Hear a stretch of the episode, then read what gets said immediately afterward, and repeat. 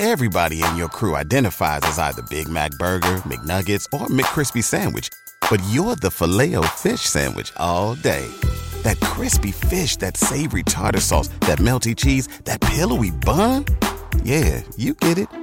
Every time. And if you love the filet of fish, right now you can catch two of the classics you love for just $6. Limited time only. Price and participation may vary. Cannot be combined with any other offer. Single item at regular price. Ba da ba ba ba. Of, uh, speaking of the downfall of our own Department, we have a note here from London. The British Broadcasting Corporation, the BBC, department that teaches English by radio and television, has put a little new pizzazz in their course. You know, we used to think of England as being a rather staid country. Christopher Dilkey, director of the course, says a striptease model tears off her clothes. This is on television, you know, for the kiddies. This is their version of Sesame Street. As each item is removed, the teacher spells out the name of the garment on the blackboard until finally she's down to the buff. He says, which always gives the kids a great thrill. It says, Dilkey said, and we quoted, students do pick up the language when they're faced with such interesting and compelling lessons. We feel it's a step forward in education. Yes, indeed. And so we'd like to salute the BBC, who's once again taking the lead in the downfall of Rome department. And uh, that's another way, you know. Isn't it something how everybody's trying to rationalize nakedness? Nobody just wants to admit it, you know. Now they're using it to teach English. It's very serious. Can you see B-R-A? I'll say it, kiddies, after me. P-A-N-T-I-E-S. Now say that. You're, that's just taken off. Now say it again. oh man, where will it ever end? Now, all right, tonight, uh, we got something very special for you tonight. At least it's very special for me and I think a few other people. Have you ever had the chance to visit a place, a scene of an early job that you had in your feckless youth? Revisit? In other words, go back to some place where you once worked as a kid and a place you've never had anything to do with ever since, and you've just thought about it from time to time. Rarely. You ever had that experience? It's a very eerie experience. And a few days ago, I revisited a place which formed a great part of my early life. I mean, it was one of those great educational moments in my life. It's like if a kid grows up, let's say, in Gloucester, Massachusetts, Gloucester, and uh, in his teens he works on a fishing boat. He would never forget that. It would always form part of his life. Well, a few days ago, I went back with a television crew using tape and color tape, beautiful color tape, and we taped the show.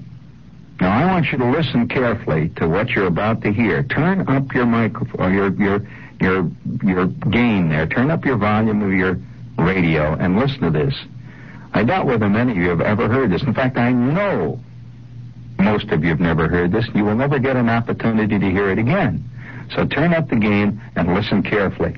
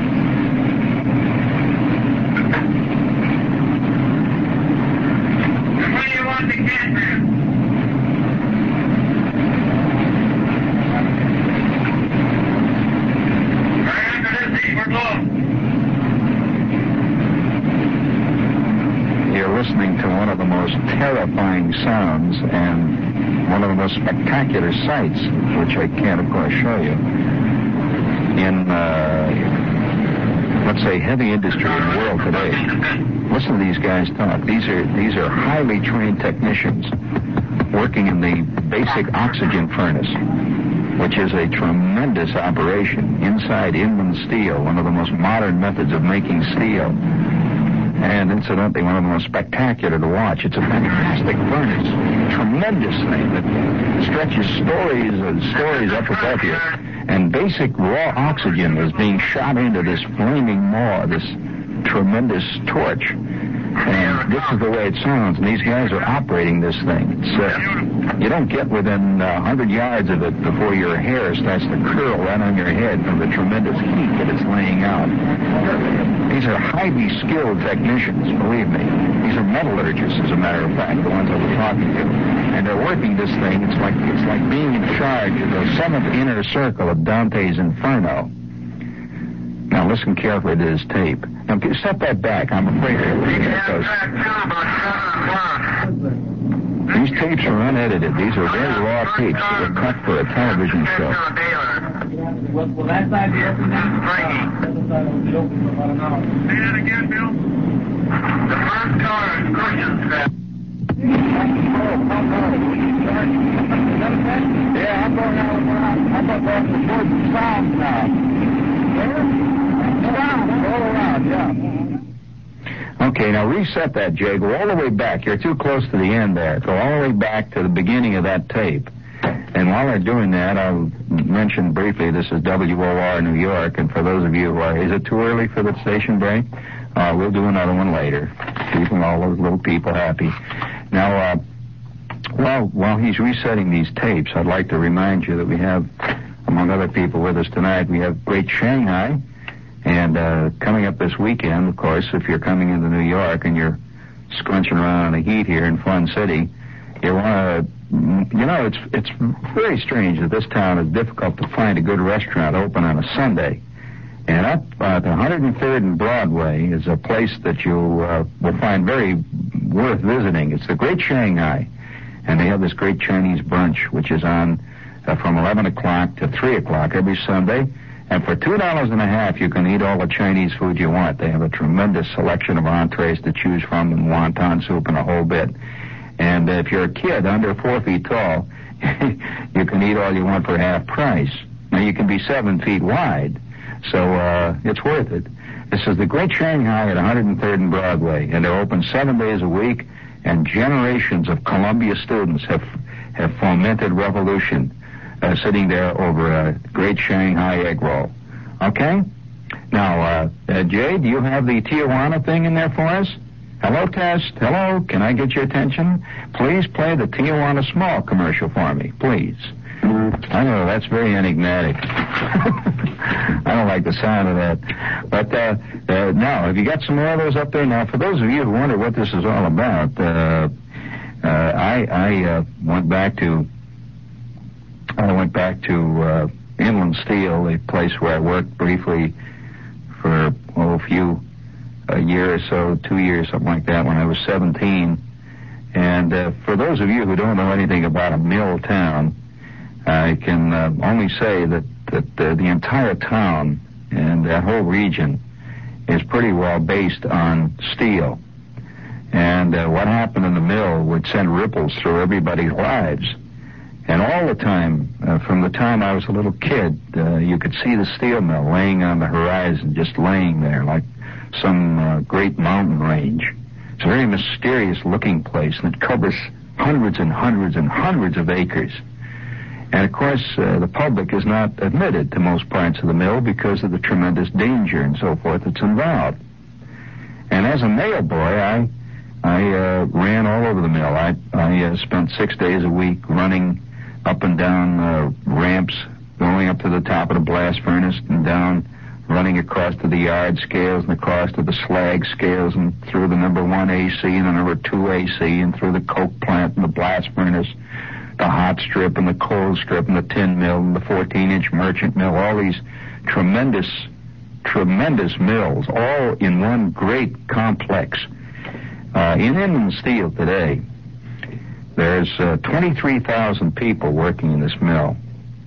And that's a pretty good sized city right there. And it goes, of course, 24 hours a day.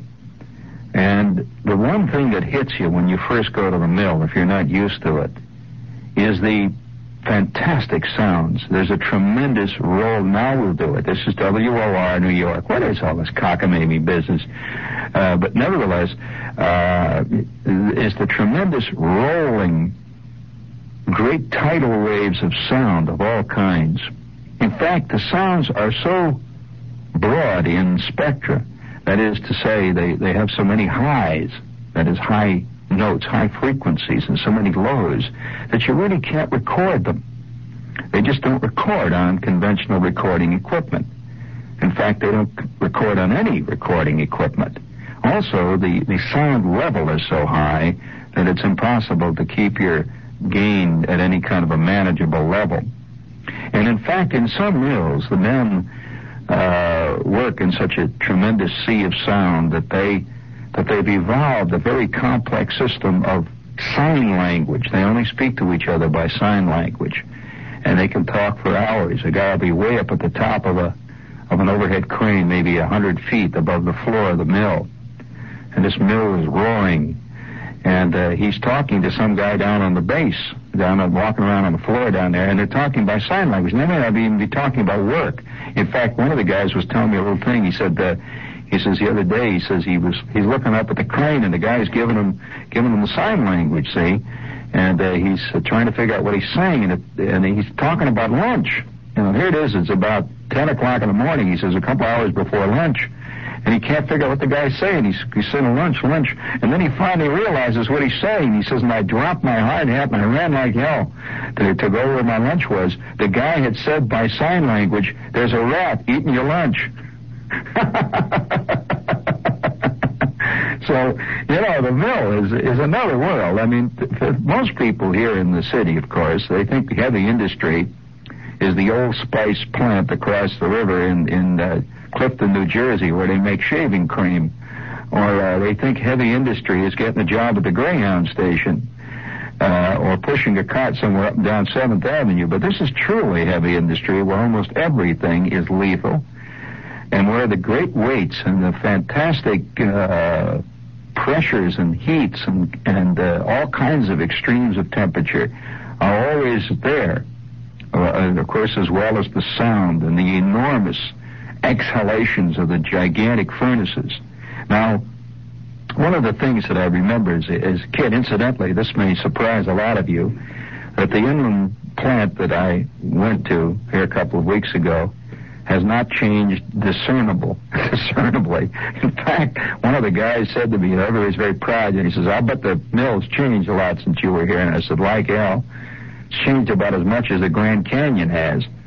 I mean, it's exactly the same as it was. And he had to admit, yeah, well, yeah, yeah. Because making steel is making steel. And when you're making steel, it's a pretty basic proposition, and yet it's so tremendously complex. Uh, one of the things that we did, that we, we taped this for a television show, it's magnificent color. And went all over the, all over the show, all, all over the whole plant. We went everywhere and we had uh, we had a mobile truck and we moved in and out. And the guys that were with me had never seen anything like this. I was the only one of the party who'd ever been in the mill. And to a man they were floored. I mean really floored. They were stunned. In fact one of the guys the cameraman who is a fine cameraman television cameraman said that that uh, he just couldn't get over it, the beauty of the place. He says you know he says, you could take as an assignment from a magazine here, and if you're a fine art photographer, he says you could spend one solid year, six days a week, ten hours a day in this place, and never exhaust even a quarter of the beauty that's in this place. Now, you have to have an eye for that kind of beauty. It's not the beauty of the conventional beauty, but it's so awesome, so tremendous that you, you tend to forget that man built this place. It's like a force of nature. It really is. And in some ways it is. After all, it's, uh, I, I suspect that the steel mill is the greatest thing that man has ever built. It's probably the, uh, the biggest operation, there are certain big dams, there are certain great uh, uh, generating plants, but these are only devoted to one single operation. They do one thing.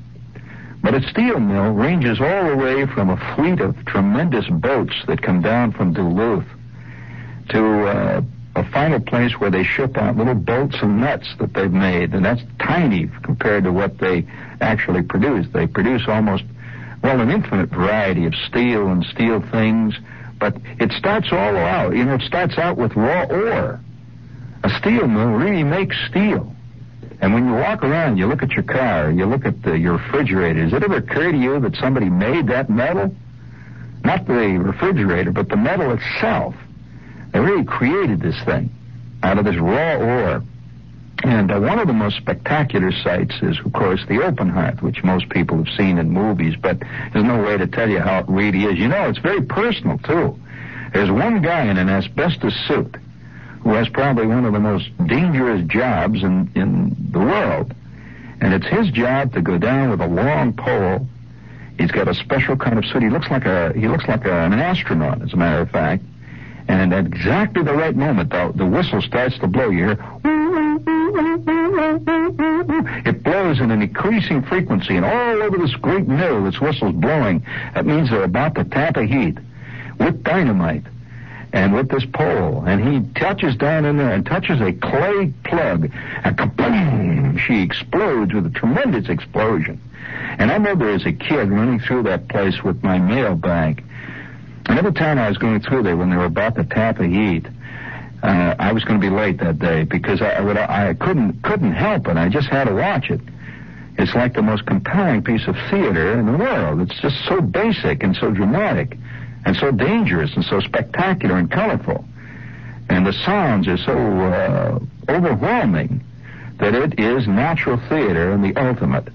For any of you who've ever, you know, who are hung on the theater, I can only say that uh, that everything you've ever seen in the movies or the theater uh, is is really just children's stuff compared to uh, about a half an hour spent in the BOF. Now, what is the BOF? This is a thing called the Basic Oxygen Furnace, and it's a it's a very modern, highly uh, complex method of producing steel in, in, a much quicker technique than the old uh, the old open hearth which takes four, five, six hours for a for a for a, for a heat to be ready. A heat is one big ladle full, you see. Well, in the blast, in the BOF, which is the basic oxygen furnace, it's just like as if you took a, a fireplace.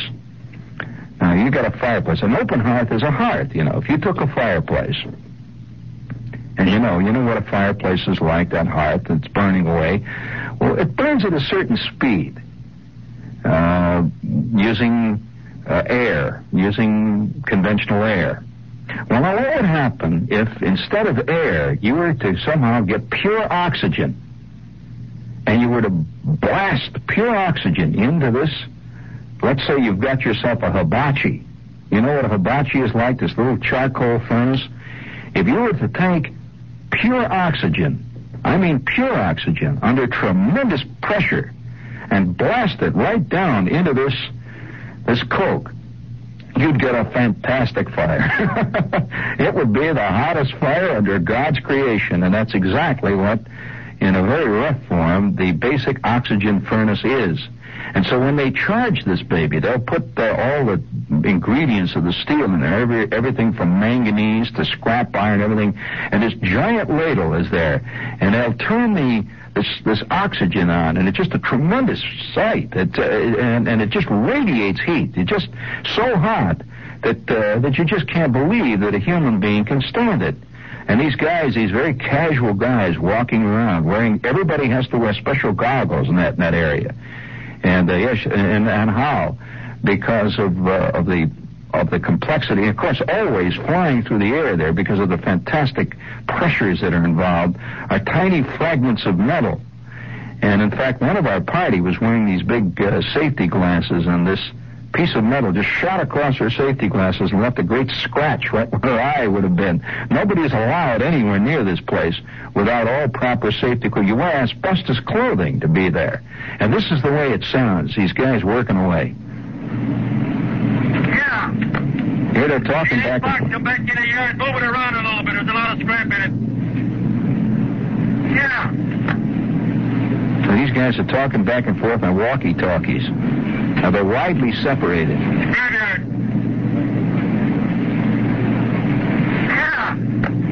How much cushion you guys putting in? Seems like a hell of a lot up here. We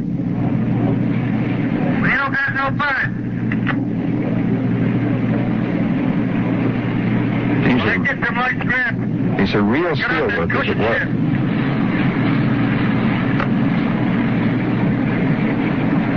Boy, are they serious about their work. There's no kidding around. This is highly dangerous, skilled work. Now that roar you're hearing, in actuality, I know it doesn't come through just the way it should on, on radio and through that little loudspeaker of yours, but this roar that you're hearing is absolutely overwhelming. They're just about to tap this BOF. They're getting down to a critical moment. The they tap it, actually, they just tip it over and it starts spilling into these these great molds. And at that moment, that place is like Back down. I'm on board. Dante's Inferno squared.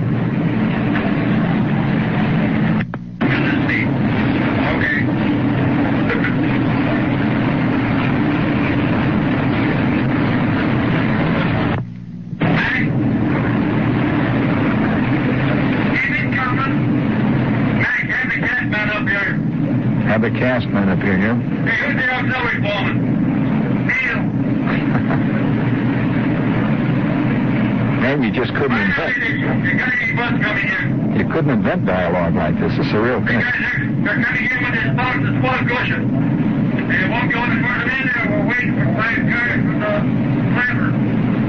But tell them to take it easy on the cushion. That's all it looks like out there, baby. Now we can't get out of the furnace.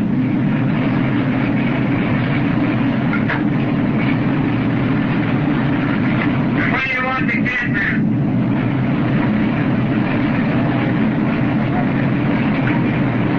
Now, if you could, Right after this heat, we're blown. right after this heat will blow, I'll tell you what you, you ought to do to really appreciate this. Go into your kitchen, turn your radio up, open up the oven door, and turn it up to 400 degrees. Sit directly in front of it. Have somebody shoot cigarette ashes into your eyes, and you'll know what this is like. Box number two.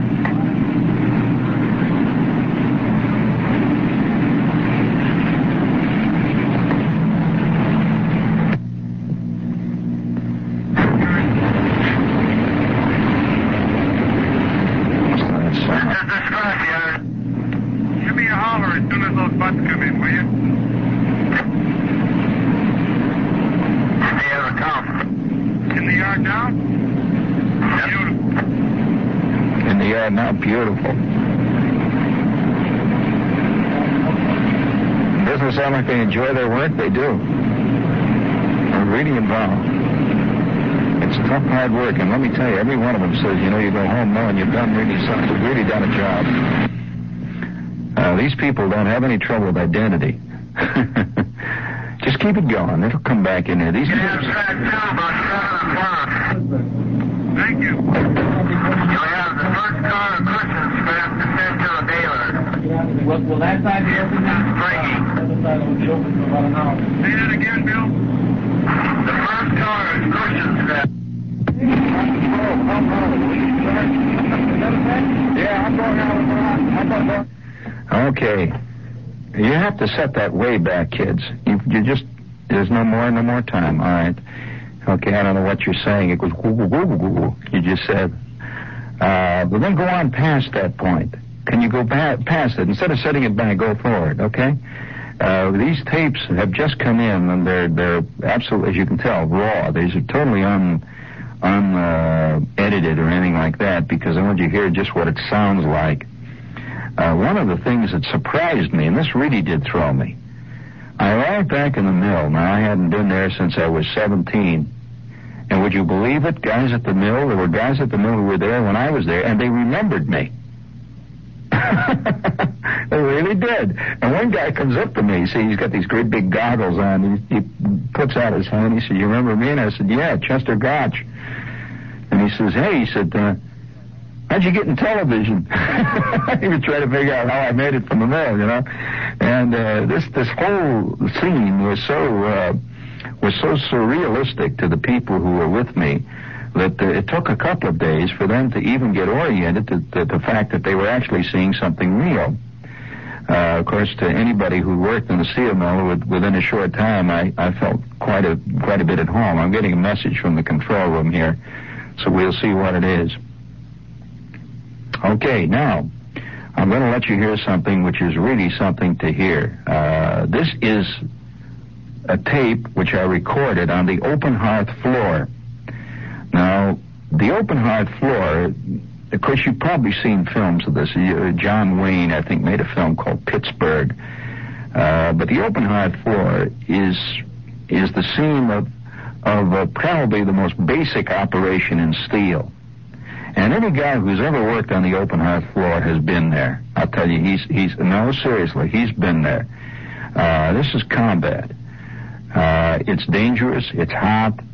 It's extremely tough work, not only physically but mentally, because there's always danger present on the open hearth floor. And the open hearth is just that. It's an open hearth. In fact, you ought to take a look in your dictionary and see how they describe open hearth.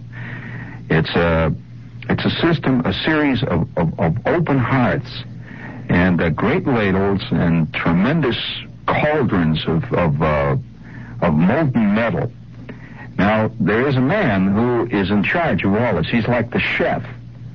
Uh, he's in charge of four or five open hearths, and he's called the melter. His job is to know precisely when that metal is right. And each heat is a different kind of metal. They're not just making steel, they're making all kinds of steel. There's low grade steel, some are very high grade, expensive steels, some are extremely hard steels, manganese steel, tungsten steels, and so forth. And uh, they, they, they, a man can make a mistake in this situation that will cost the company hundreds of thousands of dollars on one badly tapped heat. So he's really on the firing line. And the second melter, the first assistant melter, the third melter, these are all highly complex jobs. They're not really assistants. They're all various specialists in their own right. Now, this is the way it sounds on the open hearth floor. Okay, we're leaving the, uh, and I'm doing a little commentary on furnace now. I'm going somewhere else. This is the sound of the open hearth floor. We're standing about uh, 20 or 30 feet above the open hearth and uh, they're going to tap the heat in about 10 or 15 minutes. And I'm looking down the length of the open hearth floor, which is a good mile or so in length.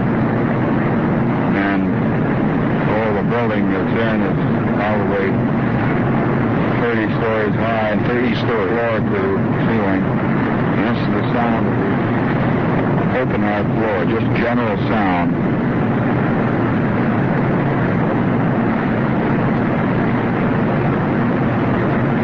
And you see tiny figures moving up and down the the uh, steel ramps on the open hearth, watching this great cauldron through uh, blue glass. Going out on the floor now. And occasionally one will dart forward and take a sample of it. He has a long ladle, and he just reaches, literally reaches right in and takes a ladle full of molten metal and runs back out with it, just like a cook taking a sample of the spaghetti And they judge the heat by that. This thing is being judged down to the split second because its steel changes the longer it cooks. That's the open hearth sounds. This is called the open hearth floor. When you put the trouble on the open hearth floor, it's good. How about this for dramatic? Same gentleman? guy walking by with a black sticking way out in front of him. He's looking in there. There's a different world. Yeah. These are men really working.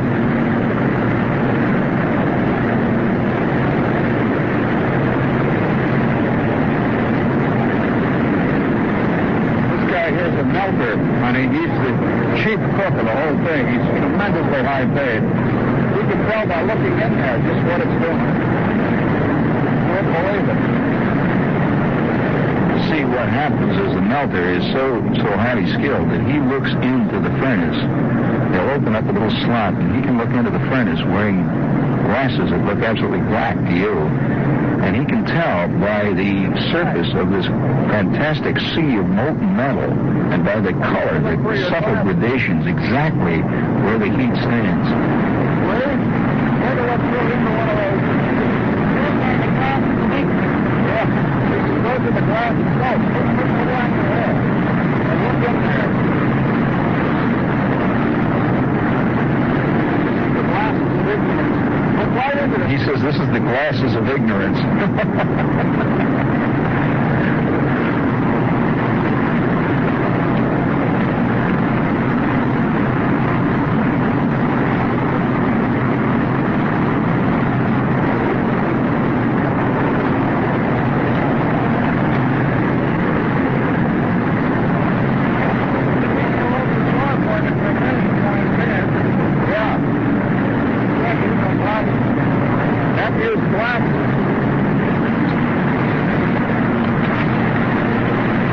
New sequence, by the way. I'm talking to one of the TV crew who was looking with amazement at the open hearth. I was telling this person that you can't look in this oven, this crawl. sound of an open hearth door which is open. They've just opened the door, see, you can see this. It's this incredible sight there. It's white hot. And it's, it's metal. It's so liquid. It's even more liquid than water, actually.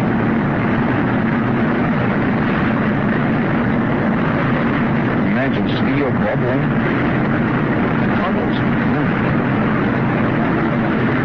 That's the way it sounds.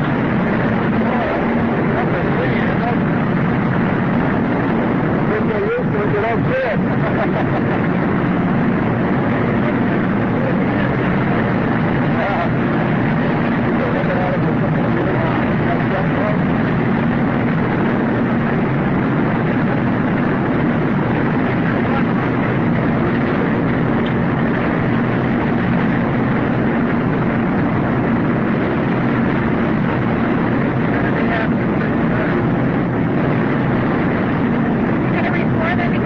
I'm recording all this. One of the crewmen asked me if I'm I'm recording. it. recording the sounds of the open hearth floor, Frank. Frank was the melter standing next to me. He was looking at me like uh, these dumb TV people.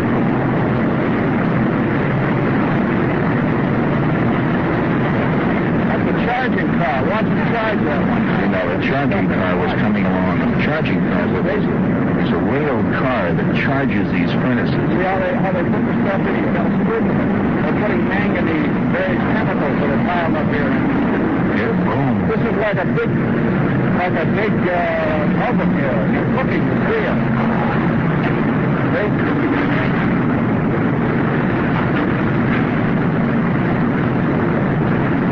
A lot of this is manual. A guy will run up to the furnace door with two or three shovels of silicon, for example, just shovel it in, wearing these black glasses and asbestos coat, and he'll run like hell back again. It's like a scene right out of Dante, really. Do you think you work hard in the mail department of BBD&O, Fred? Every day you ought to get down on your knees. Remember the story I told about the time they put them in there and it was exploded? Blew off the front? That's all that. This is recorded in Inland Steel, which is the, one of the major steel companies in the the Chicago area, Inland Steel at Indiana Harbor, Indiana, which is just south of Chicago. Many of you have probably uh, flown over it going into uh, Chicago. Didn't know what you were seeing. Uh, probably a lot of you uh, went through it in, in a train occasionally. No, it's, about full edge. Yeah. It's about 85, 86. Dropping football.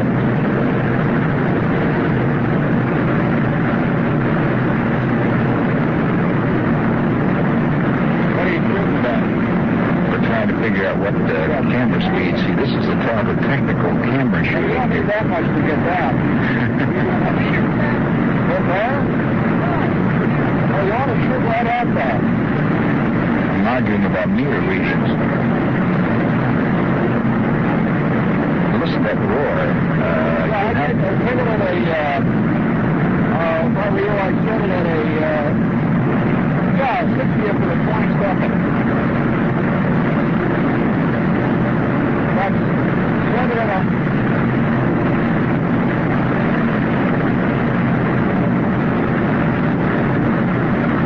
You're hearing the sound of tremendous heat. A coke burning fire. Just enormous heat. About three, four thousand degrees.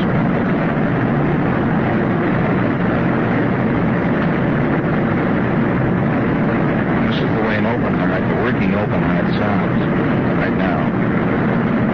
And right at this minute, there are guys working on the same open hearth quality. get back. Getting ready to tap a big heat. Make your next year's car. Get over there on the side. Wow. It's quite a sound, isn't it? It'd be interesting to see this sound on a scope. It's highly complex with the basses and the tremendous highs and all the rest of it that goes into it. This is not a simple sound.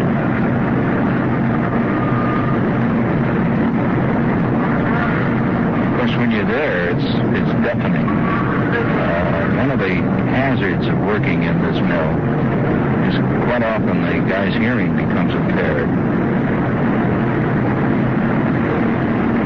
Constant pressure in the eardrums after a few years. And it was rather hot, too, uh, but not as hot as you might think.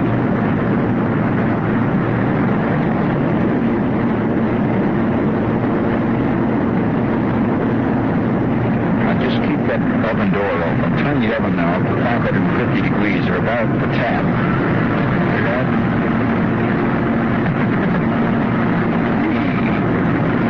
You notice that the hair on the back of your hand curls? Those are your eyelashes falling off there. The sound of sizzling eyeballs. You're listening to the open hearth. I just want you to hear this uh, tomorrow when you start griping about your job, you know, when you're standing by the water cooler over there at Young and Rubicam, you'll know that there's another way to live, friends.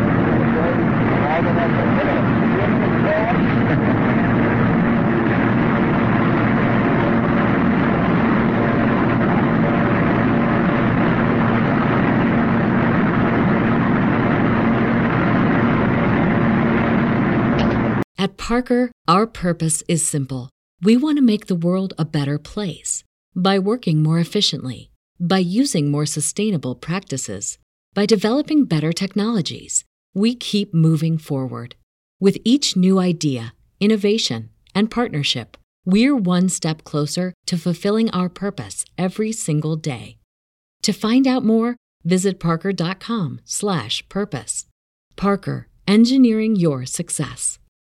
What's so special about Hero Bread's soft, fluffy, and delicious breads, buns, and tortillas? These ultra low net carb baked goods contain zero sugar, fewer calories, and more protein than the leading brands, and are high in fiber to support gut health. Shop now at hero.co.